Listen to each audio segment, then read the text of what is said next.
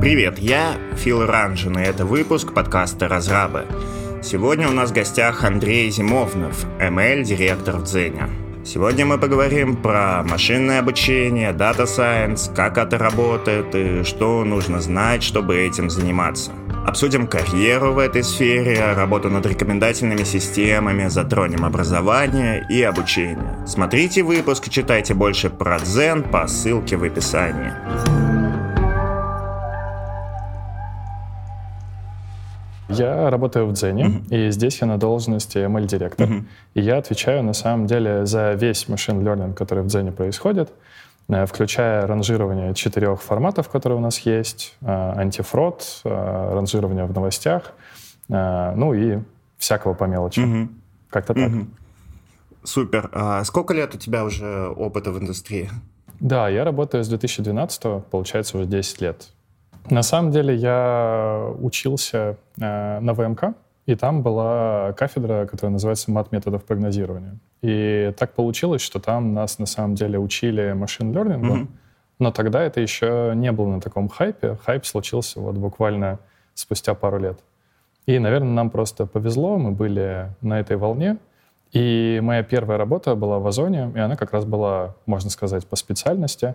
А я вместе с своими одногруппниками э, делал новый рекомендательный движок для Озона. Вот можно сказать, что как бы рекомендациями я занимаюсь уже много-много лет. Подожди, а да. а ты, получается, учился на машин learning в каком году? Это с 2008 по 2013 mm. было. Офигеть. И как это вообще тогда называлось? А это вот так и называлось математические методы прогнозирования. Uh-huh. Да. Но уже тогда это на самом деле называлось и machine learning тоже. Uh-huh. Вот. Просто, наверное, это было не такое как-то а, попсовое а, наименование. Как а сейчас. вообще понятие data science было? Да, конечно. А, мне кажется, что data science и machine learning — это что-то рядом, угу. в том смысле, что одно может быть более прикладное, а второе больше про науку о данных, как там данные, не знаю, очищать, как разные алгоритмы устроены и так далее. Мы-то вот обычные программисты вас особо не различаем. Мы не знаем, в чем разница между дата-сайентистом или специалистом по машинному обучению. А, ну, давай так. А, то, что в индустрии сейчас называется дата-сайентистом, это еще обычно такие люди, которые знают проблематику бизнеса, то есть они где-то на стыке, то есть они э, знают и machine learning, угу. они и знают условно, как там устроены какие-нибудь процессы в банке, да, ну, например, вот в банке работает этот человек, э, и он может как бы бизнесу доходчиво объяснить, где при помощи ML можно что-то соптимизировать, рассчитать там э, всякие precision recall, рассказать, как это повлияет на, на выручку и продать весь этот проект. Mm-hmm. Вот. Ну, наверное, вот Data Scientist — это больше такой человек. А если говорить про Zen, то у нас в основном это ML-инженеры, то есть это люди, которые и, а, значит, код пишут, mm-hmm. и про машин learning знают и могут модели обучать. Mm-hmm. Вот как-то так. Прикольно. А как вообще специальность э, выбрал? Ох, э, на самом деле это просто выглядело прикольно. Там были и другие варианты. Можно было заниматься чисто статистикой, можно было там, пойти на кафедру и про языки программирования углубленно mm-hmm. изучить. Но вот это выглядело прикольно, потому что оно было прикладное. Ну и э, как бы из данных находить какие-то закономерности, в общем, mm-hmm. да. Ну, то есть а, она же... А, просто щелкнуло что-то. В процессе обучения это больше было про математику или про компьютеры? А, слушай, ну вообще весь этот машин learning это где-то на стыке, uh-huh. там и математика, и компьютеры на самом деле, да, то есть тебе нужно, э, во-первых, там математика нужна, чтобы какие-то статистики посчитать, какой-то э, какую-то функцию ошибки условно минимизировать, да, uh-huh. там методы оптимизации, все такое нужно знать. А с другой стороны, нужно запрограммировать это и все, все чтобы это эффективно работало. А, и тут, конечно, программировать тоже надо уметь. В общем, считай, что и того, и того понемножку, но, наверное, математики даже больше. Угу. Вот. И как, нравилось учиться? Да, да, это здорово. А, мы даже по ходу уже участвовали во всяких конкурсах. Есть такая площадка Kaggle. Угу. Вот. А, и уже тогда можно было... Значит, э, у нас даже был курс э, с преподавателем Александр Дьяконов, где он нам прям в обучение встраивал участие в таких конкурсах. Фига. Это здорово. Да, у меня, конечно, да. другой опыт. Я, во-первых, когда выбирал специальность, я не умел различать их. То есть я пошел на программную инженерию, потому что понимал, что это связано с программированием. А там, что конкретно, я не очень различал. И само обучение у меня не было приятным. Мне очень быстро показалось, что проще пойти куда-то работать именно программистом, чем а, в ВУЗе сидеть. Но, насколько понимаю, именно в машин-лернинге это так бы не получилось. Гораздо больше фундаментальных знаний надо. Слушай, ну на самом деле машин learning там начался с третьего курса. Uh-huh. Первые два — это фундаментальная математика. Uh-huh. Вот, и там, ну, да, там было жестковато. Вот, когда началась такая более прикладная история, вот, собственно, математические методы прогнозирования, это стало, конечно, повеселее. Uh-huh. Вот. А, ну и, получается, с четвертого курса там, большинство из нас уже пошло работать, потому что мы такие чувствуем, что мы готовы, все эти знания в нас, значит, э, как-то не дают нам покоя, надо их где-то применить. Угу. Вот. Клево. Ну, слушай, вот еще вопрос такой. Вот с программированием как? Ты вот чуть-чуть что-то научился? Я не знаю, буквально два месяца позанимался, ты уже можешь прийти домой ага. и что-то зафигачить я не знаю, там, змейку, какие-то шахматы, сайтик простенький. А с вашей специальностью здесь гораздо сложнее история. А, да не уверен, что сложнее, честно говоря. Потому что, а, в принципе, в нашей специальности а, есть даже такие люди, которые, может быть, глубоко не понимают, как устроены эти методы оптимизации, как вот там до последнего винтика устроены эти алгоритмы, mm-hmm. там какой-нибудь градиентный бустинг, например. Но это не мешает им на Кегле скачать датасет, посчитать какие-то простые статистики, какие-то признаки да, mm-hmm. для модели и просто импортировать на питоне готовую модель, сделать fit predict, и у них все работает. Вот, то есть, э, в принципе, не могу сказать, что там прям Э, порог входа настолько огромный, что надо сидеть пару лет, угу. не отлипать от учебника, и только потом ты что-то можешь сделать. Вот. То есть наверное, поиграться наверное, можно наверное, даже если у тебя машина слабая, условно говоря, там денег нет на сервера, вот такие вещи. А, в принципе, да, но сегодня на самом деле как будто бы на своих локальных машинах никто ничего не делает. Угу. Даже Kaggle дает возможность в их облаке запускать. Есть всякие бесплатные угу. Юпитер ноутбуки, такие как Google Colab, где все помощнее чем у тебя на лаптопе. Как бы, мне кажется, к этому уже все привыкли, что весь этот Data Science можно на самом деле делать э, просто в браузере. У тебя такой тонкий клиент, там, не знаю, чуть ли не на iPad. Mm. Вот. Но это остается, да, доступным для студентов? Да, да, конечно. Круто, круто. Мне кажется, еще, еще работает, да. Не, не вспомнишь первое, что у тебя получилось, а, связанное с машин-лернингом, чтобы ты прямо сделал, оно работало, и тебе понравился результат? Ух. Эм, наверное, это даже было не очень про машин learning. Mm-hmm. Э, мы, э, собственно, на курсе Александра Дьяконова мы писали э, бота, который играет в шахматы. Ого, фига. И вот это офигенно. Реально. Мы просто не отлипали от этой истории. Она такая больше алгоритмическая, да, там машин лернинга по минимуму, но реально это было круто. Причем там был турнир, там была турнирная такая mm-hmm. таблица. Эти боты играли друг с другом. Там было сколько-то партий. Круто. И в итоге там самые лучшие алгоритмы попали в тройку. Там даже какие-то были памятные призы. Уже, правда, не помню, что. Э, ну, может быть, э, приз зрительских симпатий тоже клево. А, да, и вот это, наверное, первое, что я помню, когда вот ты сидишь до ночи, оптимизируешь эту штуку, потому что хочешь быть повыше в этом лидерборде. Угу. Это это, это же круто. на самом деле сложная штука, потому что у меня тоже одна из первых программ, которые я написал, я сначала написал сами шахматы, еще консольные, а потом стал пытаться для них искусственный интеллект написать, и это, ну, прям трудно. То есть у меня же базы математической не было, я просто сам пытался что-то придумать, я помню, что я придумал алгоритм, который просчитывает все возможные варианты, и не понимал, почему у меня зависает комп.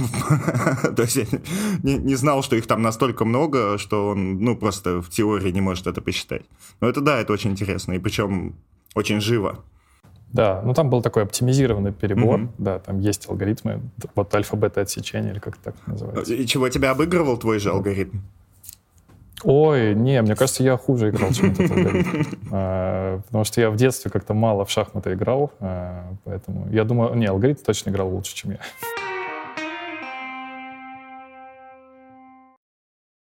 Ну, давай перейдем к первой работе. Ты говоришь, на четвертом курсе. Да, да, я пошел в Озон. А, собственно, на самом деле, э, как-то не устану упоминать имя Александра Дьяконова. Он э, позвал меня и еще двоих э, людей из курса в Озон. Mm-hmm. Он там был таким экспертом машин лернинга, который помогал значит, TML в бизнесе внедрять. И вот у нас была такая маленькая группа, которая, задача которой была переделать движок рекомендаций. И мы, значит, узнав, как эти рекомендации вообще работают, какие-то основы, пошли и начали фигачить. Вот. Фига и себе. там, спустя пару лет у нас даже появился движок на ходупе, там все эти модные технологии, что тоже пришлось там по крупицам собирать. Вот, это было круто. Это реально был такой дикий запад. Угу. И такая атмосфера стартапа в большой компании. Это, это круто.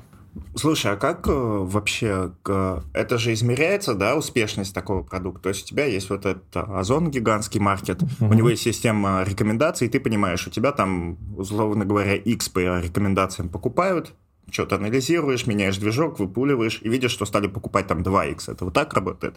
Да, конечно. Ты запускаешь так называемые АБ-эксперименты или сплит-тесты, mm-hmm. где ты аудиторию условного озона делишь пополам, половине показываешь старые рекомендации, половине новые, mm-hmm. и там через неделю-другую э, просто смотришь, где продаж больше. Mm-hmm. И там вот этот вот э, процентик или два, на который там все улучшается, оно, может быть, выглядит э, смешно, но на объемах большой компании это может быть очень даже оправдано. Круто. В общем, мы точно окупали себя. А АБ — это чтобы исключить э, влияние, там, условно говоря, времени, кризисов, всяких вот таких историй. Да, но, конечно, э, не все так просто исключить. Например, на том же Озоне есть всякие оптовики, и он может случайно попасть в одну из твоих групп, заказать на 10 миллионов рублей, и как бы это повлияло на результат эксперимента. Но, конечно, там есть протокол, что таких э, как бы массовых закупщиков мы просто исключаем из АБ, чтобы mm. все было Ну, понятно, там более... же тебе надо придумывать Кра... какую-то механику, да, чтобы убирать аномалии, там вот эти вот все истории, которые... Да, да. Ну, это да. как я сталкивался с тем, что нам, программистам, довольно часто надо тестировать производительность кода своего. И правда в том, что мы не умеем этого делать. Uh-huh. Но программисты, они, обычные программисты, они достаточно квалифицированы в статистике, чтобы реально понять, что у него стало быстрее работать, а что не стало. И мы делаем какие-то свои тесты, замеряем время, такие, о, все круто, я оптимизировал, проходит два дня, что-то меняется, ты там в 10 раз медленнее начинаешь работать. Это это же, получается, надо изучать статистику и математику, вот эти вот вещи. Я просто, в принципе, не понимаю, как э, а... эти знания работают, откуда они берутся, и как э, систематизируются, и как применяются. Да, но вот возвращаясь к АБ-экспериментам, которые mm-hmm. мы запускали, да, ну и все это делают, это индустриальный стандарт, чтобы замерить какие-то изменения в системе. А, там есть такая история, что изменение может быть крошечным, да, там на процентик, mm-hmm. и тебе этот процентик нужно измерить, ну, достаточно надежно, вот. И там есть все различные статистические тесты для статистик, которые распределены по-разному, и если ты в статистике шаришь, то ты как бы правильный тест возьмешь, mm-hmm. и у тебя все будет хорошо. То есть, скорее всего, ты правильное решение примешь, а не на шум посмотришь и будешь там, значит, требовать премию. Вот как-то так. Mm-hmm. И при этом машин learning инженер, он должен в этом шарить. Мне кажется, да, да, да. Ну, может быть, не супер глубоко, но какие-то, наверное, пару стат-тестов он должен знать. Угу, интересно. И э, вот смотри, у тебя первая работа, ты же, по сути, студент. Ты как у тебя было да. со скиллами к этому моменту? Насколько ты был квалифицирован для этого? Ты еще говоришь, там Дикий Запад был, то есть не то, чтобы было легко понять, хорошо ли вы подходите для этой работы. А, мне кажется, что, э, наверное, прогерских скиллов не хватало. Mm-hmm. Ну вот, э, как бы смотря назад. Потому что на самом деле на ВМК не то чтобы нас учили программировать, у нас там был курс, конечно, по э, алгоритмам и структурам данных, но вот прям чтобы сидеть на каком-то конкретном языке, да, там в IDE писать годами какой-то код, чтобы набить руку, вот такого не было. Угу. То есть э, руку мы набивали, ну, по большому счету, уже на своей первой работе. Вот, может быть, это и нормально, потому что как бы, ну, это, это случилось, и все, и все хорошо в итоге. Э, но в плане кодинга, да, я думаю, что мы были не очень квалифицированы, мы там всякие антипаттерны использовали и прочее, но э, в итоге э, мы эволюционировали. Вот.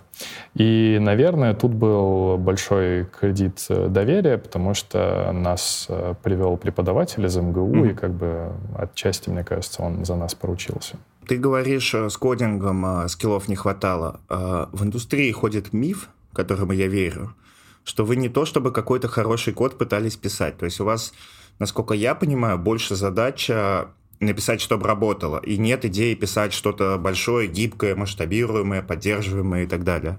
Ну, на самом деле зависит. А, зависит от того, насколько у тебя высоконагруженный сервис. Например, э, в Дзене такое не прокатит, потому что у нас там 10 тысяч запросов в секунду, и весь бэкэнд рекомендаций на самом деле написан на Java, как высокопроизводительный язык, да. Угу. И тут нельзя прийти, какой-нибудь, не знаю, докер с питоном, значит, встроить, там чего-то не очень оптимально написать, лишь бы работало, да, такой black box, который, типа, отвечает на запросы. Угу. Вот, у нас так не прокатит. А, конечно же, мы используем и Python, и Jupyter ноутбуки, чтобы там порисовать картинки, какие-то прототипы поделать, но по факту потом все пишется на Java. И, ну, и ML-инженеры у нас не, не зря ML-инженерами называются, это потому что они как бы в прод, в рантайм выкатывают код на Java. Угу. Вот. Конечно, там у ребят из инфраструктуры все еще есть вопросики к нашему коду, но мы как-то работаем над собой. Как-то так. У программистов еще, когда говорят качественный код, редко имеется в виду производительность. Мы больше там понимаем под этим читабельность, вот это вот ООП, архитектура, производительность. Вот я как шарпист скажу, что большинство шарпистов, они там, знаешь, вообще не думают о том, быстро это работает или медленно, пока сервак не упадет. Вот. А тем более, там какой-нибудь 2011-2012, тогда это вообще же намного меньше заморачивались из-за качества кода, потому что приложения были меньше. Угу. А, а, ну если говорить про 2012 год, ой, мне кажется, у нас было очень низкое качество кода, когда мы делали этот рекомендательный движок. Реально там э, задача была скорее такой proof of concept собрать, что mm-hmm. мы реально там можем что-то выжать и что-то улучшить. И, наверное, только спустя полтора года мы взялись за то, чтобы выкинуть все, что мы наделали. Понятно, что мы там кучу опыта получили, mm-hmm. и сделать какое-то масштабируемое решение на Hadoop, Spark, где нам уже и разработчики помогали это все отшлифовывать. Вот. Слушай, да. нет такого, что жутковато становится. Вот мне стало в какой-то момент жутко, когда я узнал, что если на баннере написать «купи», вот э, это, знаешь, call to action маркетинговый, то купит типа 50% людей. А если написать «можно купить», то купит 20% людей. Я такой, неужели мы такие простые? Почему нас так легко хакнуть? А с алгоритмами рекомендаций и машинным обучением это, наверное, еще нагляднее. Да, да, в этот момент задумываешься, что не такой уж ты уникальный, да. Mm-hmm. Но мне в, этой, в этом контексте нравится статья Гугла, где они продают этот свой флог, Federated Learning of Cohorts, и они говорят, что, слушайте, мы, конечно, используя куки, следим за тем, что вы делаете в интернете, чтобы рекламу mm-hmm. для вас показывать более персональную да, и релевантную.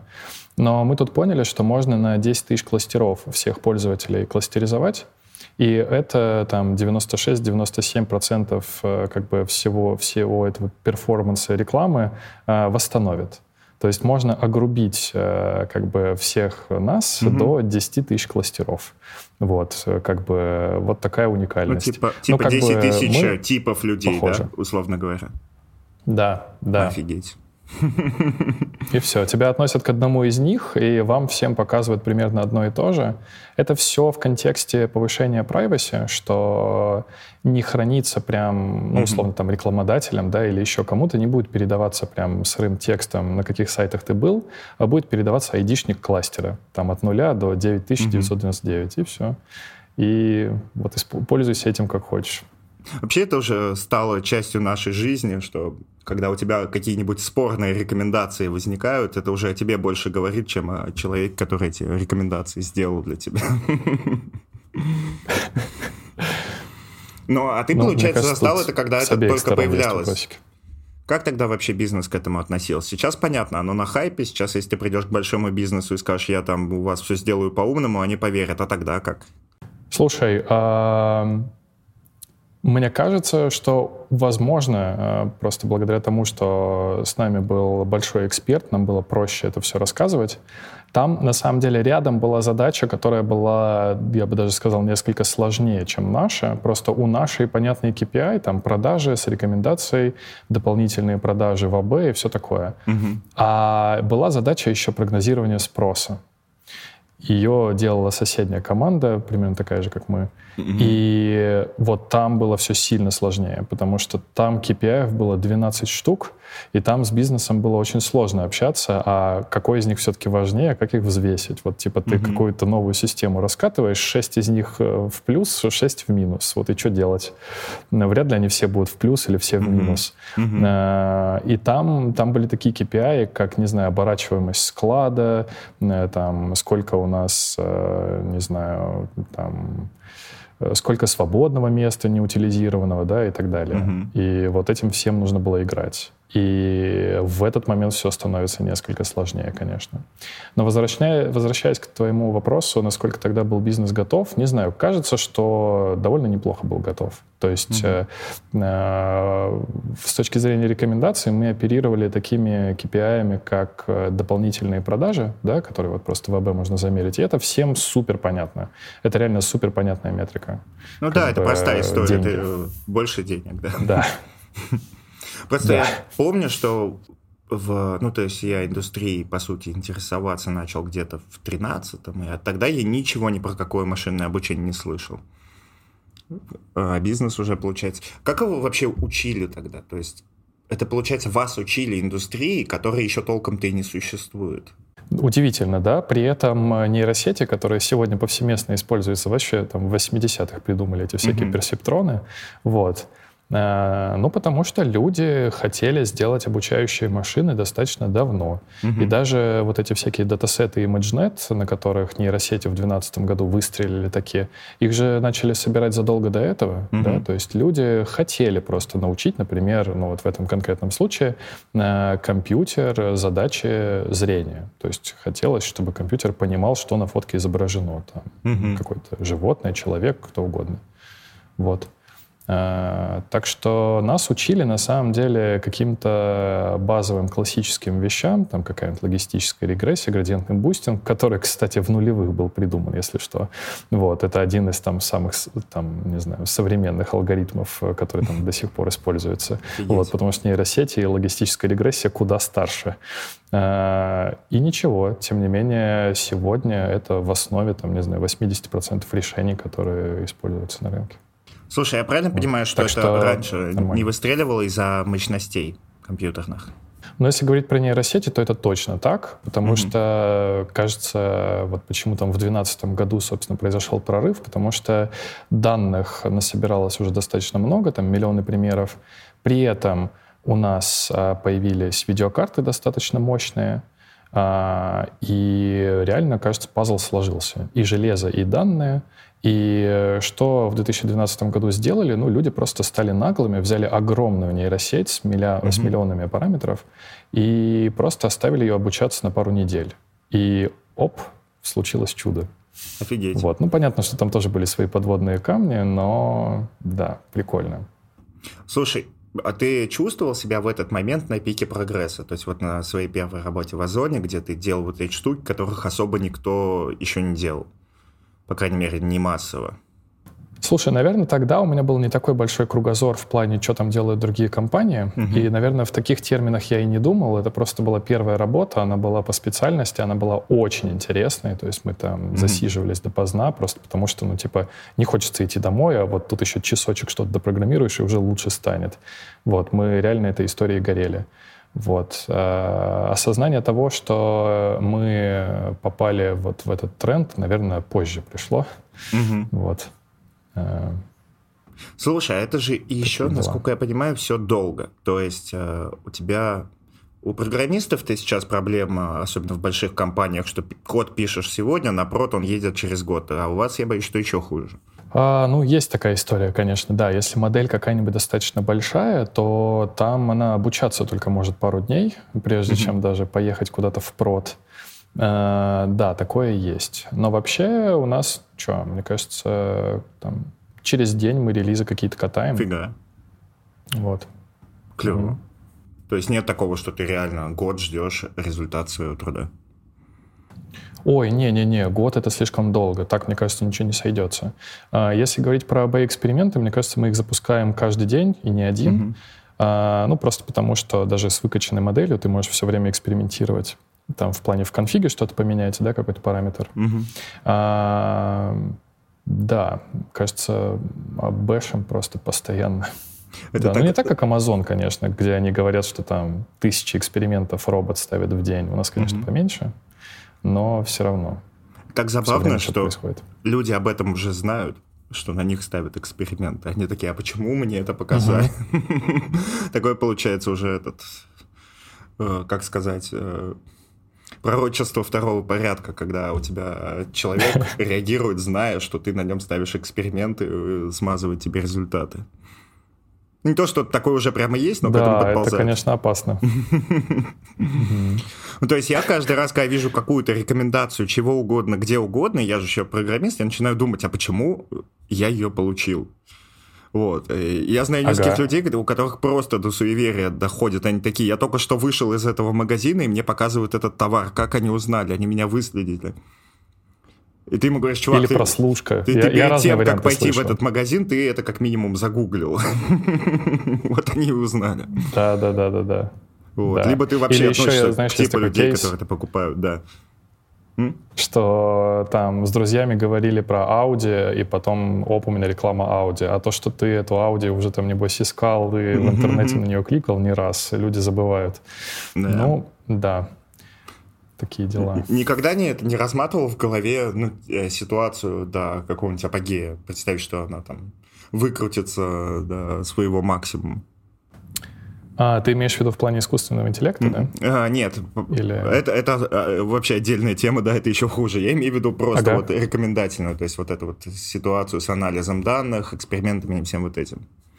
Слушай, мне кажется, что тут вин-вин. А, как бы и компаниям вин, и пользователям mm-hmm. вин, потому что э, никто не любит нерелевантную рекламу. Mm-hmm. Но как бы вот ты э, ходишь, серфишь в интернете, да, у тебя везде всякие баннеры, предложения, чего угодно, и если они будут еще и на те темы, которые тебе не интересны, ну, это тебя будет раздражать. Mm-hmm. А если это на темы, которые интересны, да, это тебя там может подтолкнуть эту штуку купить или что-нибудь сделать, но как бы ну, нельзя сказать, что это прям плохо. В общем, мне кажется, что улучшая работу этих движков, и угу. компания оптимизирует там свои э, прибыли и прочее, и пользователям лучше, что они не видят какую-то чушь.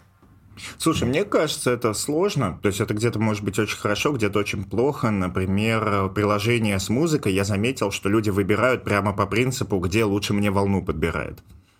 То есть вот где угу. ты просто нажмешь э, слушать музыку и будет хорошо, вот это вот хорошее приложение для музыки. Вот это страна. Да, это... слушай, я тут э, угу. э, пересел на другой музыкальный сервис. Э, до этого у меня была Apple Музыка, я пересел на другой, где есть моя волна. Угу. И, блин, это прикольно. Реально это прикольно. Да. Ты просто своей умной колонке говоришь, типа, включи там мою волну и все. И тебе нравится каждый трек. Это клево. А минус, ну, на вскидку э, до тебя достучится компания не которая делает лучший продукт, а которая купила больше рекомендаций, больше рекламы. Грубо говоря, да, я не знаю, есть две компании, они делают автомобили. Одна компания uh-huh. ввалила дофига денег в умный маркетинг, а вторая ввалила дофига денег в хорошие автомобили. Я получу рекламу вот той. Что же? Ну, короче, это ну, да, слушай, ну тут уже да, да, да. Ну, я есть вот еще не к вопросу, этично ли это делать, я просто про то, думается ли об этом, потому что понятно, что, грубо говоря, если задумываться о том, этично ли делать что-то, ты можешь вообще наукой не заниматься, потому что с помощью всего можно как-то плохо сделать. Да, да, да.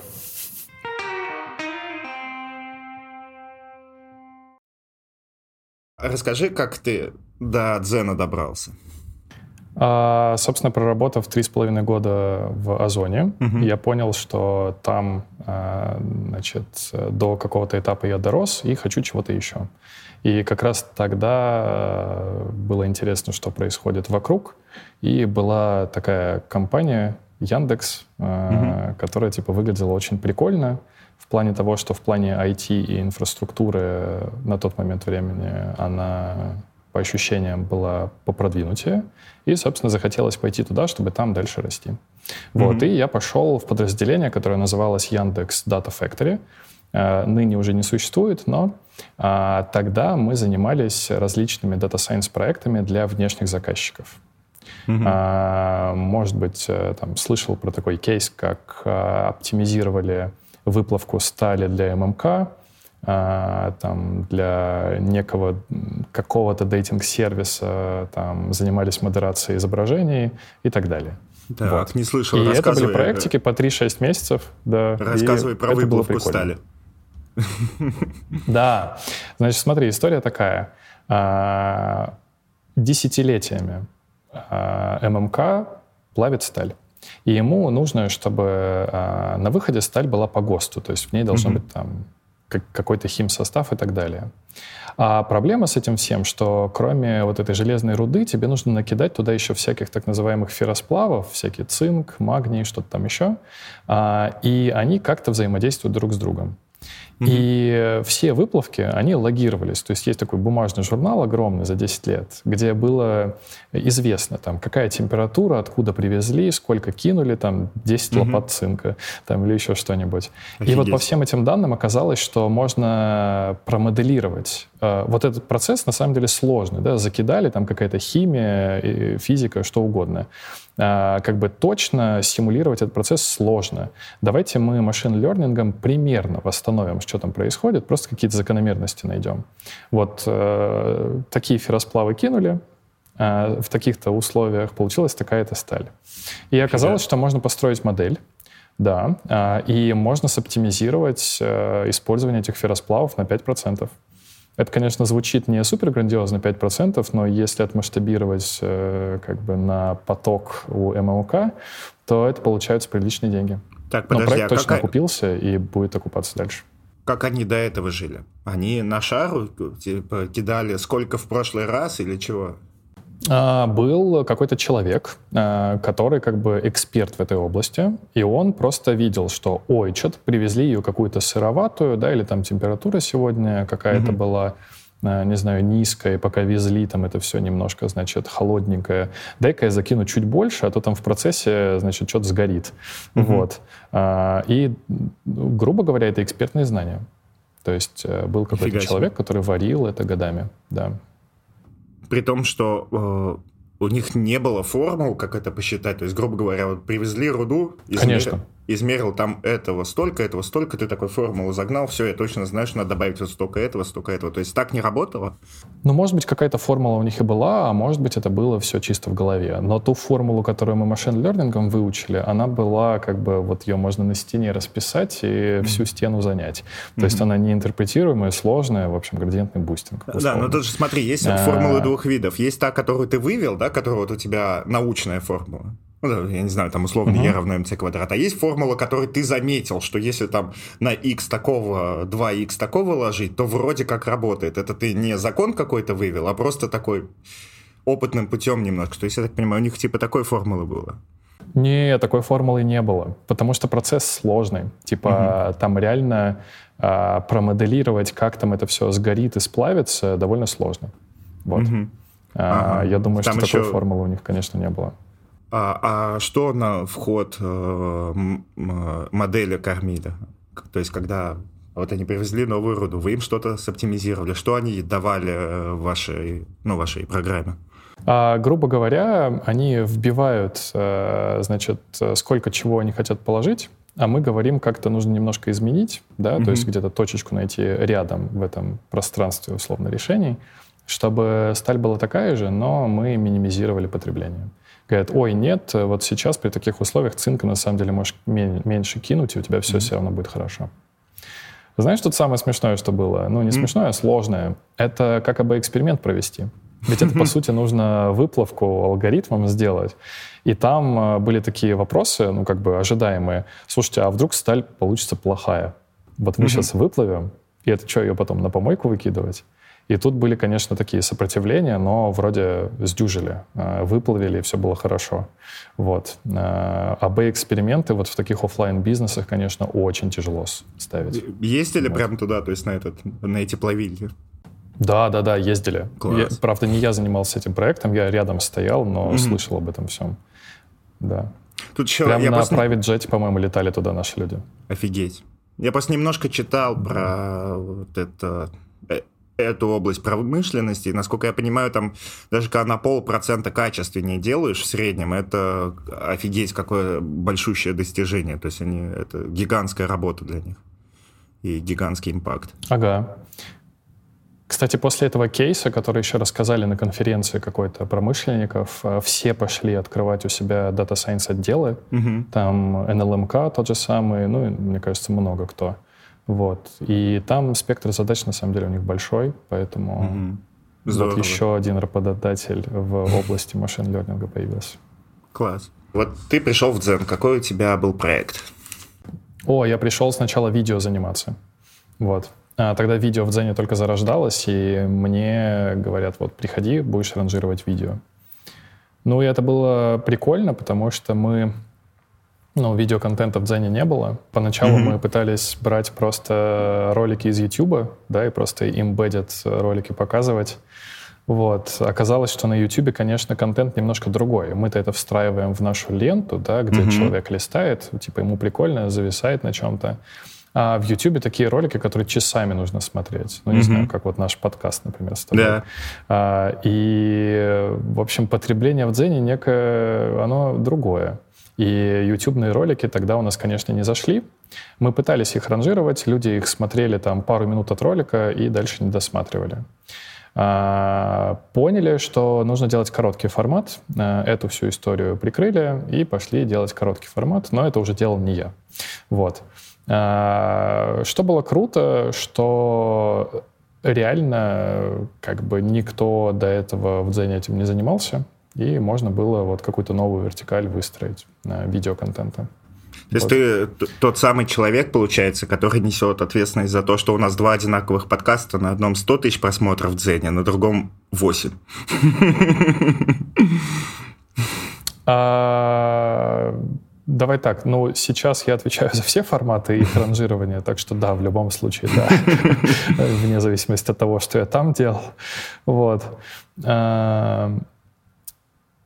Что еще? Э, что, что дальше происходило? Да? Когда было понятно, что видео надо реформировать, что невозможно в ленту встраивать mm-hmm. двухчасовые интервью Дудя, а, в общем, это все свернули в несколько другую историю коротких видео, как в ТикТоке, и этим уже занимался не я, я пошел заниматься основной лентой а, и персонализацией остального контента, который у нас есть. Тогда это были в основном текстовые форматы. И там тоже удалось э, нанести некоторую пользу э, Дзену. И тогда, например, э, был прикольный прорыв в 2019 году. Там в Дзене не было факторизации таких больших. Ну, это, кажется, прям вот классический алгоритм из рекомендательных систем, где ты берешь, условно, матрицу взаимодействий пользователь-статья, угу. и просто ее раскладываешь в произведение двух маленьких матриц. Вот, там была проблема, что объем данных огромный, но если, значит, написать такой масштабируемый обучатель этой истории на MapReduce, то все на самом деле можно сделать. Вот. Ну, у меня был этот проект, э, я его э, как-то затащил, и тогда, ну, была прям такая ступенька. Я помню эти ощущения, что типа вау, в АБ прям все очень здорово. Так, расскажи немножко поподробнее Приятно. про то, как это работает. У тебя, по сути, задача понять, какие статьи нравятся вот этому человеку. Да, да. Условно задача понять из всех показанных статей, да, на какую mm-hmm. ты кликнешь. Угу. Вот какая в данный момент тебе наиболее интересна. Подожди, вот ты говоришь кликнешь. Просто если а, мы такую... Угу. У тебя именно кликнешь или кликнешь и дочитаешь? В 2019 году было именно кликнешь. Угу. Сейчас все несколько по-другому. Давай буду рассказывать, как оно сейчас устроено. Сейчас, конечно, мы смотрим, что ты кликнешь и провисишь за кликом как минимум там секунд 30-60. Угу. Вот. А, почему? Потому что есть э, всякие такие уловки авторов, где в заголовке одно, а в статье совсем другое, да, такой кликбейт, где ты повелся, а там тебя обманули, и ты ушел. Такой отскок произошел. Такие отскоки, конечно же, считаются негативным событием теперь. Mm-hmm. Вот. И э, там теперь факторизация сильно сложнее устроена, потому что у тебя появляется еще вес всех этих взаимодействий, то есть чем дольше ты там провисел на странице, mm-hmm. да, там 70 секунд или 120, понятно, что это для дзена взаимодействие разной цены условно. И вот такое взвешенные какие-то потери там оптимизируются. Так это забавно. Это лишь один из факторов, который у нас есть. Просто я как блогер, я и автор статей тоже, я нахожусь в большом количестве чатиков всяких блогеров. Ты себе не представляешь, какие только теории заговора они не строят про эти вещи. YouTube перестал меня показывать. Мою статью на Дзене никто не читает. Меня, я попал в Shadow Ban. Вот это самая популярная версия у всех, у кого, кто вдруг перестал быть э, интересен своей аудитории. То есть они пытаются хакнуть алгоритм с обратной стороны. К нам э, один раз на подкаст приходил один очень популярный блогер и абсолютно серьезных щах затирал, что если ты пойдешь и переименуешь свой старый видос, то он тебя взлетит опять. И, и короче, это, это забавно, что они реально... Я не знаю, может, они и правда у них получается его хакать, но пытаются они все точно. Это забавно. Определенно, да. И в Дзене тоже пытаются. А один из кейсов прикольных из последнего. Вот эти наши вертикальные видео, которые похожи на TikTok, ага. да? а, люди, а, точнее авторы, поняли, что если ты возьмешь просто статичное видео, там картинку какую-нибудь, природы какой-нибудь, и на нее налепишь кучу текста, то человек будет зависать и просто читать этот текст. Mm-hmm. И, по сути, это текстовый формат, который в виде видео выложен выложен. И если посмотреть на перформанс этих роликов, то все хорошо, да, люди их mm-hmm. смотрят и все такое, но когда ты смотришь на этот ролик в ленте, такой, черт возьми, что происходит? Типа текст засунули в видеоформат, напиши нормальный текст, он пост в Дзен mm-hmm. сделай, не надо вот это вот делать. И мы, конечно же, боремся вот с такой историей, которая выглядит как лютый некачественный контент, и э, там, э, как ты правильно говоришь, там с обеих сторон идет э, такая подстройка. Например, когда мы... Наша первая версия алгоритма, которая вот убрать вот такое из ленты, потому что оно выглядит просто как мусор, была следующая. Давай мы просто на кадры видео разложим. И если кадр один и тот же, да, на протяжении всего видео, то это какая-то фигня. Давай mm-hmm. мы просто эти ролики типа уберем а люди начали, знаешь, что ставить? Они начали на фон видео ставить, чтобы там менялись кадры, а текст все еще висит поверх. Вот, ну ничего, мы и это нашли как. Офигеть. Слушай, а как думаешь, если бы ты сейчас вдруг ушел и решил стать блогером, ты бы э, смог придумать подобные штуки? О, мне кажется, я бы тем же самым занимался. Я не вижу в этом ничего плохого. Как бы понятно, что э, правила игры до конца неизвестны. Там есть mm-hmm. какой-то машин learning, который не очень интерпретируемый. И на самом деле даже создатели до конца не знают, а что нужно сделать, в чем секрет успеха. Там лайки собирать, подписки или что-то еще, или там заголовок переименовать. Как бы я даже верю, что когда-то у этого блогера это сработало. Э, и, конечно, я бы тыкал палочкой этот рекомендательный алгоритм и тоже бы по-разному пытался делать. Мне кажется, это а нормально. Это нормально обратной стороны приделать алгоритм. Алгоритм постер. Да, который будет перебирать, перебирать, да. А, слушай, мне кажется, серьезные блогеры так и делают. Ну, типа, не исключаю, что там, когда они в какой-нибудь, э, не знаю, контекстной рекламе себя промят, там есть 10 э, разных креативов, где по-разному mm-hmm. что-нибудь, фон поменяешь, еще что-нибудь, и выбирают лучший. Ну, они, кажется, понятно, они делают это не машиной. Понятно, что вот я даже как э, автор статей условный, как э, блогер, я ну, замечаю такой, я делаю вот так, будет вот так, я делаю вот так, будет вот так. То есть у меня же тоже мозги есть, но такого, чтобы сделать это автоматизированным, конечно, до такого, мне кажется, еще не доходили. А это же... Да, это представляешь, как твои подписчики офигеют, когда ты там 100 разных версий одной и той же статьи выложишь. Это будет тяжело. При этом я знаю, что э, довольно успешные проекты локально, когда ты берешь и там, ну вот просто банально парсишь условно топ Твиттера и фигачишь это в Телеграм, и вот у тебя успешный контент получается. Тут же еще в чем жуть-то, внимание, это валюта. И, грубо говоря, ставки-то да. высокие. Угу. Да, то есть у нас есть Все так. видос, а, который... Типа экономика внимания, да, это да. мы называем. Есть видос, который называется «Как зарабатывать миллионы и ничего не делать», и, естественно, это самый успешный видос за всю нашу историю, и не надо быть семи пядей во лбу, чтобы такие делать. Вот эта вся история с кликбейтом — это вообще очень сложная тема. Вот там как ничего не делать и зарабатывать миллион, э, как бы один из таких кликбейтных заголовков, mm-hmm. да. А, но непонятно, что с этим делать, потому что ну, люди реально на это покупаются, но нужно какие-то правила игры устанавливать, чтобы как бы такого контента было меньше на платформе. Mm-hmm. Но какие бы правила мы ни придумали, люди, знаешь, они все ближе подходят вот к этой серой грани, где типа под правила не попадает, но ты на глаз смотришь и черт возьми, выглядит как кликбейт. В общем, а вот, э, тоже а Да, тут же даже если сам Мало того, что ты машина там различать, ты и сам не можешь. Вот наш видос, он, который так называется, там я сижу, рассказываю про то, что у меня две айтишных работы, и я ну, работаю айтишником. Это я правда ничего не делал. А миллион получается. Удобно. Да. Но при том, что это явный кликбейт. А прикол-то в чем? Же задача получать, чтобы люди как можно больше времени в дзене проводили. То есть да, все так. Все для этого делается. При этом у нас есть э, сдерживающие факторы, которые нужны просто, чтобы это как помойка не выглядело. Угу. Например, у рекомендательного движка есть ограничение, что рекомендации должны быть релевантными. То есть, в принципе, если мы тебе покажем какой-нибудь прикольный видос, где жаба на карасе ездит, mm-hmm. то оно будет выглядеть у тебя просто как, знаешь, из космоса видеоролик прилетел, вообще непонятно, почему он тебе показан, ты будешь недоумевать, типа, чё? Но ты посмотришь, и время в дзене вырастет.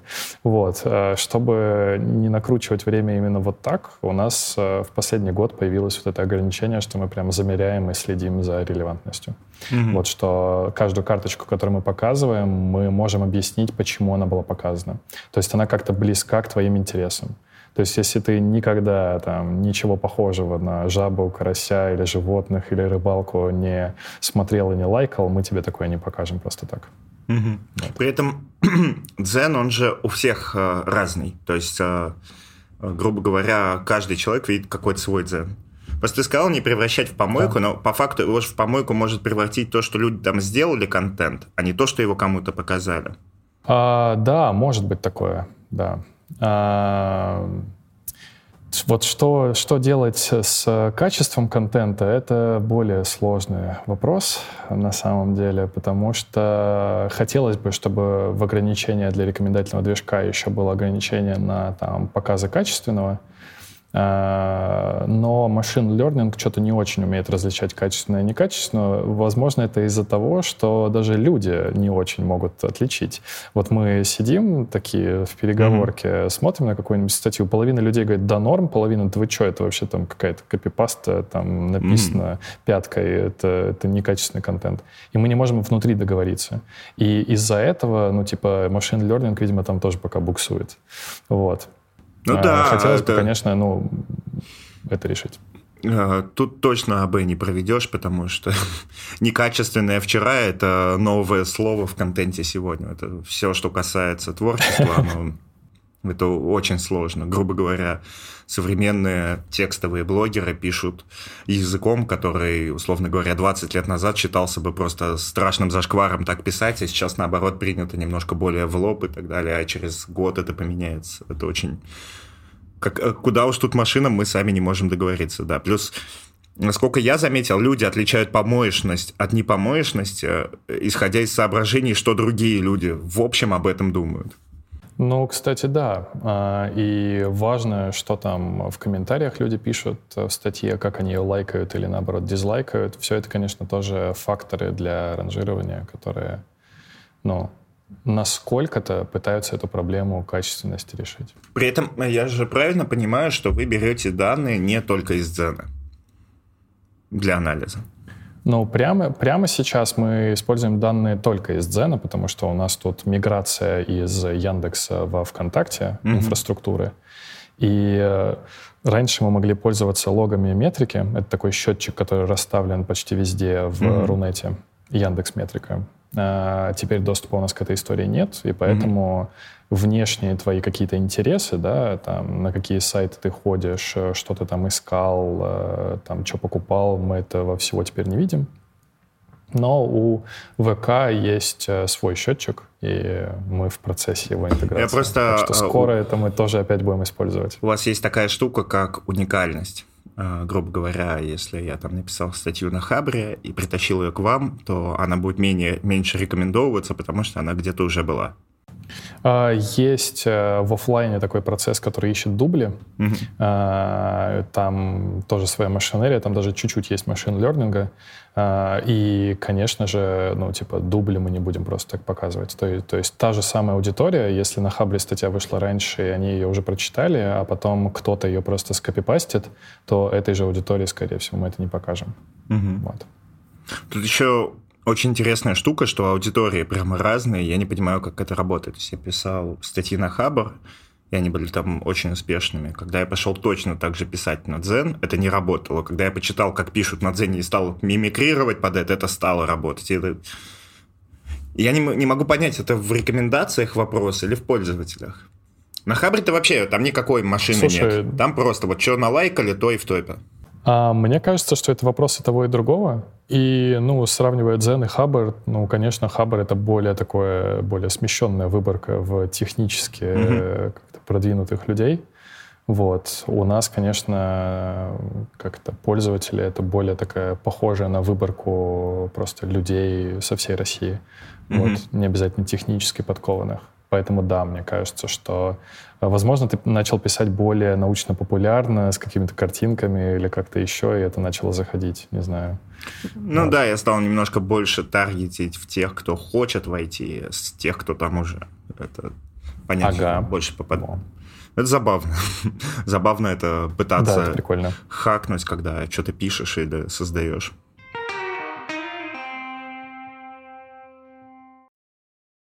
Расскажи, как ты до директора дорос. То есть ты же, ты приходил э, кем? ML-инженером? Я приходил старшим разработчиком, да, тогда uh-huh. в Zen. Вот. А потом я был руководителем группы, потом руководителем службы. Ну, было просто больше людей, внутри появлялись uh-huh. вложенные конструкции. А, ну, просто как-то от ревью к ревью получалось, а, это наши полугодовые оценивания нашей вообще всей uh-huh. деятельности — Получалось сделать э, даже чуть больше, наверное, чем ожидалось, и это было э, типа сделано прикольно, там метрики росли, вот. Ну и когда ты э, как бы перформишь хорошо, это все заметно, и ты там в первых рядах на повышении, вот это вот все. Mm-hmm. Вот. И дорос до того, что вот за весь ML в Дзене сейчас отвечаю. Спустя 7 лет. Да, я в 15 не, я в 16 году, по-моему, пришел. Угу. Да, то есть 6 лет. Вот. И при этом, то есть тебе приходится теперь управлять, менеджерские навыки э, с бизнесом. О, события. да, код я вообще уже не пишу. Угу. Да, да, больше вот этого. А, но это тоже на самом деле прикольно. А, я, когда только там был таким как-то личинкой руководителя, uh-huh. а, я немного боялся и не отпускал даже частично эту историю, что я там в Юпитер ноутбуках что-то рисовал, показывал людям, пытался их э, там мотивировать, заряжать, какие-то еще искать точки роста. А, но в итоге как-то стало понятно, что невозможно на двух стульях усидеть, а, потому что будет провисать и то, и другое и mm-hmm. нужно выбрать что-то одно. И э, на самом деле э, управлять э, такой, такой, такой конструкцией это очень прикольно. Вот. Это у тебя еще получается и больше влияния, и наоборот дольше гэп между этим влиянием и результатом. Да, это, наверное, такие больше э, как-то ты просто сверху смотришь на какой-то большой проект и просто его в нужную сторону так немножко подталкиваешь, mm-hmm. да, и там своим лидам какие-то советы даешь и помогаешь там общаться со стейкхолдерами из бизнеса, объясняя, может быть, местами более доходчиво или просто помогая принять правильное решение. Вот, ну, в общем, такой везде прыгаешь, mm-hmm. обо всем знаешь, э, и ну, в принципе, да, можешь даже нормально так повлиять где-нибудь на что-нибудь в ту сторону, которая тебе нравится. При этом, насколько я понимаю, принцип управления сам похож на принцип работы ML-инженером, потому что и там, и там гипотезы какие-то придумываешь, а потом придумываешь, как их проверить, а потом придумываешь, как замерить результат. Да, только типа в моей э, роли ты реально это все напридумал, mm-hmm. и дальше нужно проследить, что это просто будет сделано, а какие-то такие вещи, как раньше, да, когда ты сам чего-то запрограммировал, выкатил, сидишь такой, ждешь обои эксперимента, что-то там меняешь, вот, вот этот excitement э, как-то он на самом деле есть, он просто другой. Когда ты это делаешь не своими руками, а кто-то еще, ты как бы тоже смотришь на эти все эксперименты, тоже восхищаешься, но ты чувствуешь, что типа это, это вот не вот этими лапками было сделано, и ощущения немного другие. Да. Но да. все равно круто. Я еще заметил, что с ростом по вот управленческой лестнице тебя все меньше спрашивают про то, чем ты хороший, все больше спрашивают про то, сколько денег принесло, что ты сделал. То есть оно как-то... А. Если раньше про канал бы сказать, что я написал хороший код, то или там закрыл 4 тикета в джире, то в какой-то момент все немножко упрощается для тебя. И ты уже говоришь с большим бизнесом, а, у которого ну, очень понятный кажется, да, это есть да, типа чем э, как-то чем более большой ты руководитель, тем более высокоуровневые как бы задачи и цели тебе ставят, да. Если раньше тебе там реально нужно было какую-то штуку соптимизировать mm-hmm. там или сколько-то кода написать, или просто чтобы тикеты какие-то сошлись, то когда ты становишься как бы руководителем и таким более крупным, то у тебя уже задача, там, не знаю, например, э, как сделать так, чтобы вот э, видеопотребление выросло там в два раза. Вот угу. сиди, придумывай. Слушай, вот. а почему откуда такие вообще задачи берутся? То есть есть э, какие-то аналитики, которые думают, считают, как должен работать Zen и как он сейчас работает? Точнее, как им пользуются? А, ну, есть просто какие-то бизнесовые гипотезы. Например, mm-hmm. возвращаясь к тому, что мы Э, как бы боремся за внимание пользователей, да, и нам на mm-hmm. самом деле время, э, проведенное в Дзене, нужно растить. Э, есть понимание, что видеоматериалы должны его растить лучше. Ну, просто потому, что видео в среднем как бы в индустрии смотрят дольше, чем читают mm-hmm. статьи. И поэтому, конечно, как-то хочется Э, видеоконтент, который, кстати, сложнее ранжировать, потому что э, всякие текстовые модели там в машин learning есть очень клевые, а с видео работать сложнее. И там и железо нужно больше, и модели не такие продвинутые. Ну, это, кстати, очень логично, бы, потому есть... что текст сам по себе формальный язык. То есть это вот-вот. Это да. протокол общения между людьми, он цифровой, по сути, а видео это да, да, да. какая-то аналоговая фигня, в которой сам черт ногу сломит. Вот-вот, там какие-то образы, ничего не понятно, да. А, ну и, собственно, видеорекомендациям, да, нужно уделять пристальное внимание, потому что это драйвер для роста таймспента, а рекомендации там делать сложнее. Вот. Mm-hmm. Ну и мы, на самом деле, э, получается такая, а, зарождались как текстовая платформа, а теперь у нас есть там четыре разных формата. Э, два видео, два текстовых, и нужно все это уметь э, в единой ленте так поженить, чтобы таймспенд вырос. Мне тоже это немножко жутью обдает, вот эта история, что понятно, соцсетям любым нужно, чтобы проводили больше времени. И в какой-то момент они нас хакают. Ага. И, грубо говоря, если ты подойдешь к человеку, который 12 часов провел в ТикТоке, он не будет выглядеть как счастливый человек, но он не может от него оторваться. И ты такой, блин, Притом, как создатель контента я тоже в этом участвую. Я плюс-минус понимаю, как да. делать, чтобы смотрели больше, потому что как блогерам нам тоже надо, чтобы именно вот на нашем видосе больше всего времени проводили, и это, блин, странно. Ты как будто не с людьми взаимодействуешь, а с какой-то частью их сознания, которая их к этому приколачивает.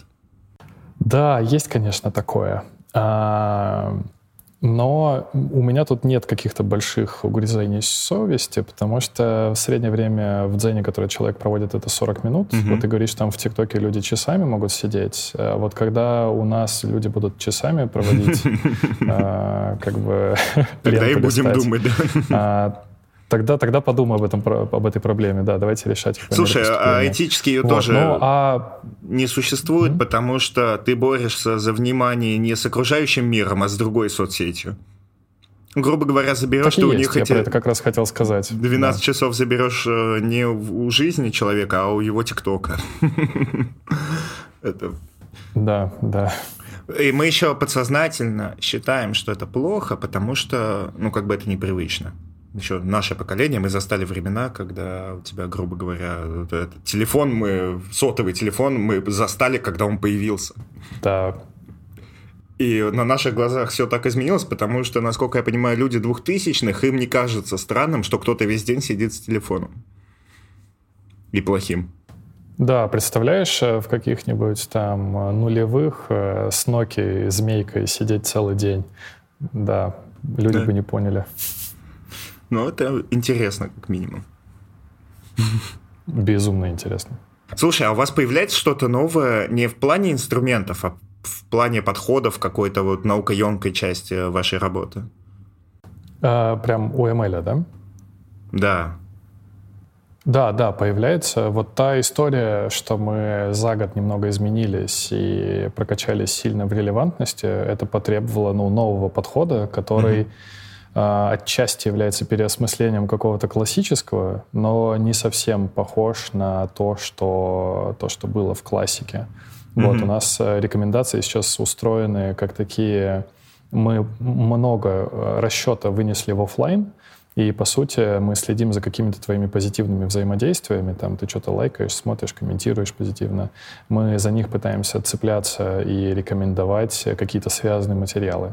И вот в этой mm-hmm. связке, да, что к одному материалу можно порекомендовать другой, э, к ней заложено много требований, что они должны быть релевантны друг к другу, по некоторой оценке ассессоров, что э, материал, который мы рекомендуем, достаточно такой engaging, да, то есть ты его там будешь смотреть, он клевый, там аудитория залетает и все mm-hmm. такое. Вот. И мы даже про эту схему на конференциях рассказываем, на метапе нашем Дзена, который есть, э, вот, mm-hmm. собираем как бы всех людей из индустрии и рассказываем, как, как у нас устроены дела. Вот. Круто. Слушай, я Э, немножко отвлеченное. Я знаю, что в машинном обучении часто используется просто большое количество людей, чтобы они какие-то данные как-то разметили, обработали, проверили или что-то еще. Да. Это, это так сюрреалистично. У вас э, были такие истории? Да, конечно. Слушай, ну, сплошь и рядом. Ведь все машинное обучение, которое сейчас работает, в большинстве своем mm-hmm. это обучение с учителем. То есть у тебя есть э, реально размеченные примеры. Вот. И никуда от этого не денешься. Вот такое супервайст обучение работает лучше всего. А, ну, как правило. И да, мы тоже много размечаем. Что-то мы размечаем нашими ассессорами, которые in-house, что-то размечается краудсорсинг сервисами. Ну, какие-то простые вещи, mm-hmm. типа на фотографии есть голый человек, да, нет. Вот такое можно кем угодно разметить. Да. Вот. А, а потом уже учим всякий машин learning, чтобы в ленте у тебя не было голых тел. Офигеть. Блин, так. это так э, прикольно, не знаю. Они же еще, как их проверять-то? Ну, типа, ты посадил человека говорить «да, нет», и он решил взять и наподлить тебя. Да, слушай, это очень легко проверяется на самом деле. А, во-первых, можно одно и то же задание, одну и ту же картинку показать трем-пяти асессорам и просто смотреть, согласованно они отвечают или нет. А еще каждого асессора можно проверить вот каким образом ты в поток э, на разметку замешиваешь 5% э, карточек, где ты знаешь правильный ответ. А-а-а. И просто ты смотришь, как они, они его угадывают на этих 5% или нет. Но они не знают, какие 5% угу. ты будешь проверять. Поэтому оптимальная стратегия для ассессора, если он хочет деньги получить за это задание, отвечать это везде правильно. Круто. Да. Это вот называется ханипот, и это вот э, по классике так все делают. При этом а, есть же моменты, где вы уже умеете их заменять, то есть э, потихоньку. То есть, грубо говоря, раньше да, да. нужно было людей брать, чтобы отличать голое тело от неголого, а потом у тебя появилась модель, которая умеет уже любое голое от неголого сама отличать. А в большинстве случаев. То есть понятно, что есть какая-то серая зона, и где-то машин learning все еще косячит, mm-hmm. и небольшая струйка сомнительного контента, ну, сомнительного в том смысле, что сомневается ML, да, что там происходит. Mm-hmm. Она отправляется к людям на доразметку, но этого все меньше. Да, то есть большую часть, львиную часть работы берет на себя машина автоматика. Угу. Ты знаешь, в чем это очень плохо проявляется? В чем? В том, когда ты встречаешь капчу и понимаешь, что ты не можешь отличить. Тебе дают там, типа, покажите, где светофор такой, да я не знаю. Я правда не робот, да. пустите меня, пожалуйста.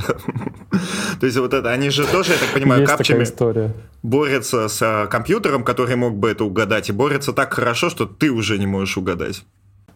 Да, то есть компьютеры с той стороны, которые капчу ломают, они становятся все лучше, ее приходится усложнять, и как бы нам тоже становится сложнее. Ну вот, что с этим поделаешь? Приходится искать, где там лодка, значит, на картинке или пешеходный переход. Ну, это тебе еще повезет, повезет, если лодка или пешеходный переход. Там уже, знаешь, размытое уравнение надо решить.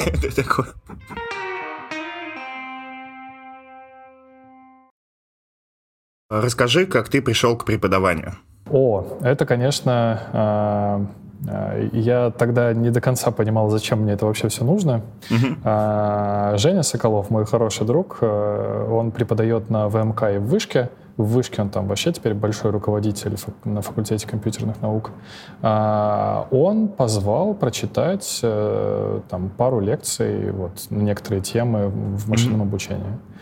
А, и в этот момент ты понимаешь, что когда тебе нужно что-то рассказать, да еще и доходчиво и людям, которые про это не очень хорошо пока знают, а, ты должен сам в эту тему погрузиться прямо очень классно.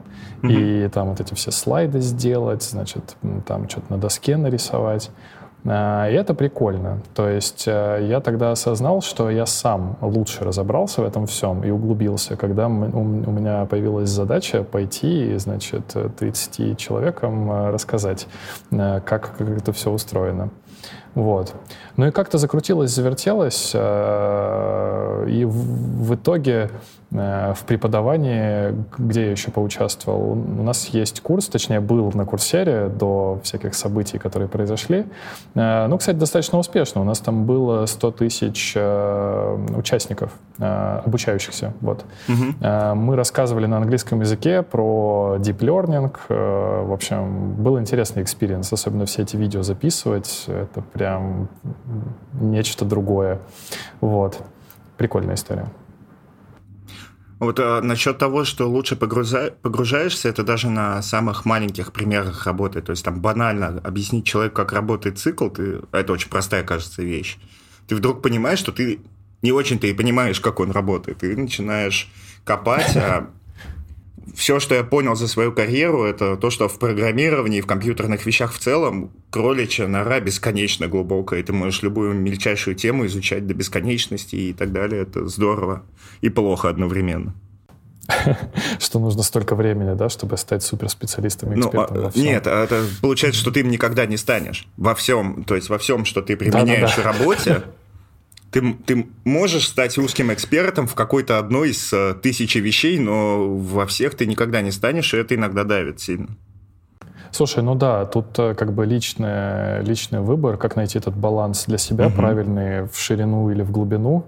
И, наверное, это как э, в зависимости от того, чем ты занимаешься и в какой именно области ты, да, и в каком бизнесе тебе где-то нужно что-то в ширину знать, какие-то вещи нужно знать в глубину. Ну, в общем, такая, как ну, эквалайзер, это... знаешь. А, ручная С собой-то, да, с собой это еще попроще. Ты, в принципе, исходя от э, потребностей, можешь что-то выбирать.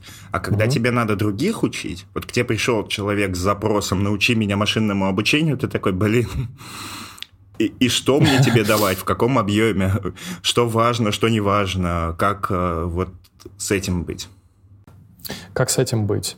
А, слушай, ну из-за того, что вот мы уже сегодня говорили, что там даже традиционные бизнесы уже понимают, что им нужен машин learning, да, угу. и спрос на таких специалистов большой, то предложение по их обучению или переквалификации там разработчиков машин лернеров а, и в любую другую сторону, оно огромное. Mm-hmm. Есть э, куча и онлайн-курсов, и в гибридном формате, и в офлайне, как угодно. А, ну и, конечно, все они выглядят так, э, что тебя научат какой-то базе, да, то есть э, если ты не знаешь совсем ничего, то тебе, конечно, какие-то классические алгоритмы и основные концепции расскажут, там, не знаю, про какую-нибудь кросс-валидацию, про какую-нибудь логистическую регрессию, основы нейросетей, а дальше уже, и это скорее вширь, вот эта вся история. Mm-hmm. А, а дальше ты уже понимаешь, там, или в какую компанию, чем хочешь ты идти заниматься, а, или тебе просто что-то понравилось, например, там, не знаю, понравилось а, нейросети на картинках учить, mm-hmm. и все, и ты идешь и углубляешься в эту тему, и, конечно, есть курсы, которые углубленно тебе про это расскажут, там, какой-нибудь advanced курс по диплернингу. Угу. Вот. Ну, а тебе приходилось, то есть а, тебя звали читать на конкретные темы или приходилось прямо составлять какую-то программу, самому придумывать, что им давать, выбирать и вот такое? А поначалу, когда я только погружался в это все преподавание, угу. да, это были конкретные темы, такой гостевая лекция, а, и э, они были даже разного уровня, как бы там Э, глубины условно, да, где-то прям супер узкая тема, где там до мельчайших подробностей нужно какой-то алгоритм разобрать, э, где-то такая более широкая история там про рекомендательные системы, обзор, да. Uh-huh. А, и тут, э, тут как бы все было проще. Потом я решил, что давай-ка мы сделаем на ФКН свой курс, и тот курс, который я сейчас читаю до сих пор, называется «Машинное обучение на больших данных». И, по сути, это очень такое э, прикладное использование машинного обучения, чтобы реально можно было вот в индустрии терабайты данных, логов переживать и mm-hmm. сделать какие-то выводы из этого. Вот. Там есть свои приколы с тем, как это все масштабировать. Вот. Mm-hmm. Просто мне это очень интересно, этим я занимаюсь уже достаточно долго, и мы тут с Женей подумали, что было бы круто на ФКН про это рассказать. То есть ты, получается, сам курс разрабатывал? То есть и концепцию его придумывал, да. и в деталях? Да. Круто. Да, да. Боюсь да. себе представить, насколько это трудоемко. Это очень трудоемко, да. И вот первый запуск и даже второй, это было тяжело, потому что в первый ты вкладываешься очень сильно, а потом mm-hmm. ты видишь э, где-то шероховатости, что на самом деле ты думал, что это будет воспринято одним образом, а люди типа тут не поняли, а тут наоборот, э, значит, нужно э, там сократить, потому что слишком много воды льешь. И вот ко второму запуску ты все еще тратишь время, дальше уже проще, дальше проще. Конечно, меняется mm-hmm. внешняя среда, и там что-то модифицируешь, там появляются какие-то новые алгоритмы, но это уже такие минорные доделки. Mm-hmm. Вот. Курс, понятно, живой, но первый запуск реально был тяжелый. Были прям вот факапы-факапы, которые ты для себя выделил? Да, конечно. А, просто мой курс, он еще такой практический, и mm-hmm. он устроен так, что у тебя есть доступ к облаку, и э, на ранних стадиях это были гранты от Microsoft в облаке mm-hmm. Azure. А, и там, условно, у каждого студента есть тысяча долларов на этот курс, и они их могут тратить. Круто. А, и, конечно же, там были всякие проблемы, начиная от того, что где-то этот Azure ломался, где-то он вел себя не так, как я думал, где-то каких-то не хватало прав, э, там кто-то забывал выключить свой кластер и съедал все деньги, и приходилось как-то их находить. Э, в этот момент ты такой понимаешь, что тебе нужна, знаешь, такая типа фонд благосостояния, из которого ты можешь там отлить пострадавшим, значит, чтобы они продолжали работать. Вот. И прям бюджетируешь всю эту историю, быстро лечишь этот Azure, скрипты меняешь, вот это вот все. Там куча еще такой админской была работы, несмотря несмотря на то, что это облако. Вот. В последних запусках это уже Яндекс облако, как бы произошла такая локализация. Вот. Э, ну и даже с Яндекс облаком поприятнее как-то работать получилось. Слушай, ну облака — это кошмар. Э, даже для тех, кто именно ими занимается. То есть грубо говоря, даже девопсы, они, у них кошмары по ночам от того, что у них они там в Azure, AWS или Яндексе что-то не могут настроить. Это. Плохо, что у вас без этого никак. С программистами попроще. У тебя, грубо говоря, любой ноутбук, хотя бы с 8 ГБ оперативы, и ты уже можешь делать ты в принципе, что хочешь. Была, была проблемка, что э, реально, если ты заявляешь, что это машинное обучение на больших данных, то ты не можешь выдать датасет размером 20 мегабайт. Типа, ну, вы знаете, мы там теорию изучили, как большие данные устроены, а теперь давайте на маленьких данных на лэптопе что-нибудь сделаем это вот вообще не смотрится. Поэтому и пришлось с облаком завязываться, и это как бы еще... Слушай, я подозреваю, что там и алгоритмы-то не масштабируются э, напрямую. Ну, история как с домом. Если О, ты да. построил маленький дом, и у тебя стоит, это не значит, что если высоту его просто поднимать, он тоже будет стоять, он упадет. Так же и здесь, наверное. Типа того. Ну и, собственно, весь курс про трюки, как это заставить все-таки масштабироваться. Прикольно. При этом большие данные, их же еще где-то надо достать, надо же придумать какие-то задачи интересные, чтобы... А, слава богу, на той же площадке Kaggle есть э, такие индустриальные большие конкурсы, где какой-нибудь Критео выложил 100 гигабайт логов угу. или даже терабайт. Где нужно клики по рекламе предсказывать. И это очень близко к тому, чем я занимаюсь. И угу. можно прям вот эти данные открытые студентам отгрузить, и они мучаются с ними. Слушай, а сам курс, он же тоже не для всех, то есть там э, как-то тех, кто туда попадает, у них же какие-то знания должны быть уже?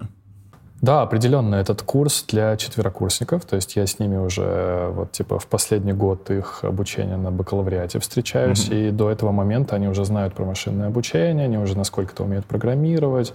В общем, это не совсем зеленые студенты, ну, mm-hmm. потому что курс такой прикладной, и он, я бы не сказал, что простой. Вот, поэтому мы его подвинули в самый конец. Вишенка на тортике. Прикольно.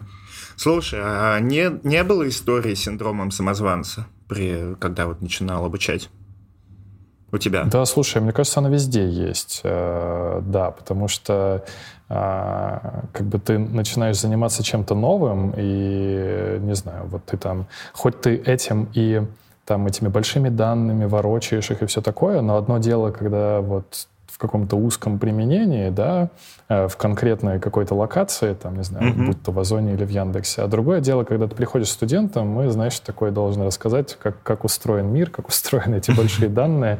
Ну, конечно, конечно, есть синдром самозванца, мне кажется, что это нормально, э, но э, со временем, со временем его все меньше. Вот. Круто. Наверное, ты как-то и сам больше узнаешь про это и понимаешь, что, да блин, типа, не так уж, не так уж все и плохо. Для меня самым жутким было, когда я учил людей, это когда они тебя спрашивают что-то, что ты должен знать, а ты не знаешь, короче, ты забыл. Что-то вот, знаешь, обычное. И ты такой... Нет, такое тоже есть. Нужно просто как-то уметь это принимать, выруливать правильно и возвращаться с ответом чуть позже. Это нормально. Или а, еще истории, когда они начинают с тобой спорить, и ты же как э, учитель должен, по идее, быть уверенным, а ты же нифига не уверен, угу. потому что все сложно, потому что все помнить невозможно, потому что все надо проверять, и трудновато. Да, да, да, да, да. Студенты они такие. В любой момент готовы зачелленджить тебя. Да. Потому что к четвертому курсу они сами уже начинают работать, да, и многие из них уже на практике с таким сталкиваются. И они задают вопросы, ну, прям такие, знаешь, как вот коллеги у тебя могут на работе спросить. И ты прям чувствуешь, что типа, ух ты, прикольно, вы уже в теме. Вот. Здорово, когда ты при этом ML-директор Дзена. Так полегче, наверное, с этим, чем если ты просто преподаватель. Ну да, да, да. Как-то Какой? ты внутренне прям супер уверенный, да. Угу. Слушай, а как понимать, что курс хороший, что он работает? Ох, э, на самом деле в вышке есть клевая история с э, оцениванием. То есть там после того, как курс завершился, э, студентам приходят всякие опросники и про преподавателей, про содержимое дисциплины, и про mm-hmm. то, как процесс был устроен. И э, на самом деле курсы, которыми студенты недовольны по каким-то причинам, они на самом деле, ну, их просят как-то реформировать, угу. да, то есть или изменить программу, или там принимают решение, что с этим преподавателем, видимо, ничего не получится, и нужно искать какого-то другого. Ну, в общем, всякое бывает. Но на самом деле у студентов там реально прям как-то огромная власть в этом смысле. Угу. Вот. Э, мне, не знаю, может быть, повезло, может быть, просто все хорошо сложилось. Э, у меня были на курсе высокие оценки. Э, более того, если зайти на XE.ru, можно увидеть, что меня дважды выбирали лучшим преподавателем. Я такой прям удивился, Фига. типа, вау, прикольно. Круто. Да, да, вот. То есть по этим оценкам где-то там было высоко. Прикольно. Ну смотри, это... Прикольно, когда, типа, стараешься, это реально оценивают. Да, это очень клево. Но смотри, это оценка студентов. Понятно, что это важно, mm-hmm. но это не сто процентов. Грубо говоря, тут тоже легко погрешности какие-то внести, потому что мотивация у студентов бывает разной. Угу, угу. Вот. Можно сделать халявный курс, да, и все будут да, довольны. Все да. будут счастливы. А, есть такое. Но тут, наверное, уже а, как-то понятно, что у этого бакалавриата есть руководитель, он тоже в этом всем насколько-то разбирается и отслеживается, конечно, как там и программа устроена, и программу mm-hmm. мы тоже проговариваем. Но тут, наверное, в большей степени на самом преподавателе как-то, как ответственность mm-hmm. за то, что ты не фигню делаешь. При этом вот. ты же у них принимаешь экзамены, зачеты, вот эта вся история. Да, да, да. Понятно, что у меня есть семинаристы, которые там помогают, это mm-hmm. тоже какие-то доверенные, проверенные люди. Вот, э, но да. да. И вот этот момент, когда ты человека учил, условно говоря, полгода, и он приходит к тебе и ничего не знает, как понять, это ты дурак или он?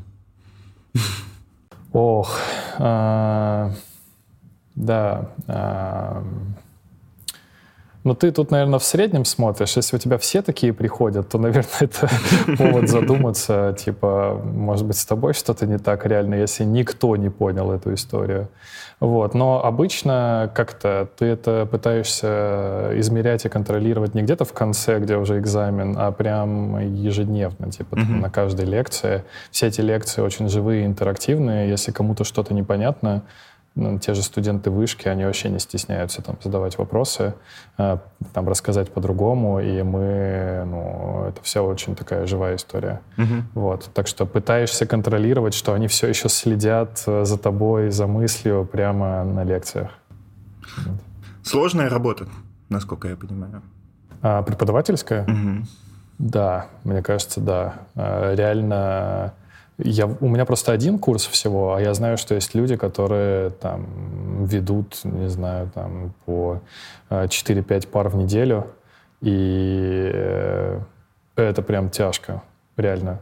Видимо, это прям призвание такое, вот этим заниматься mm-hmm. прям full time. Это тяжело. Вот. А это что же так спорно? Дофига кто считает, наверное, я тоже, что плохо, когда человек только преподает. Есть такие разные мнения, да, что типа э, там не знаю, недостаточно успеха добился в этой области, пошел, типа, учить других или что-нибудь такое. Но даже не про это, Ой, я ну, больше про чувство индустрии. Она же у нас еще, ну, страшно переменчивая. И, грубо говоря, я это правда. Это сталкивался правда. с преподавателями по программированию, которые условно говоря, на C++ подключаешь библиотеку, чтобы она вывод тебе делала удобнее, и они такие, это что такое? А тебя заставляют на экзамен, ну, на бумажке писать экзамен, они тебе не верят, что у тебя это работает. И ты такой, ну что, ну что с вами не так? Вбейте это в компьютер, пожалуйста.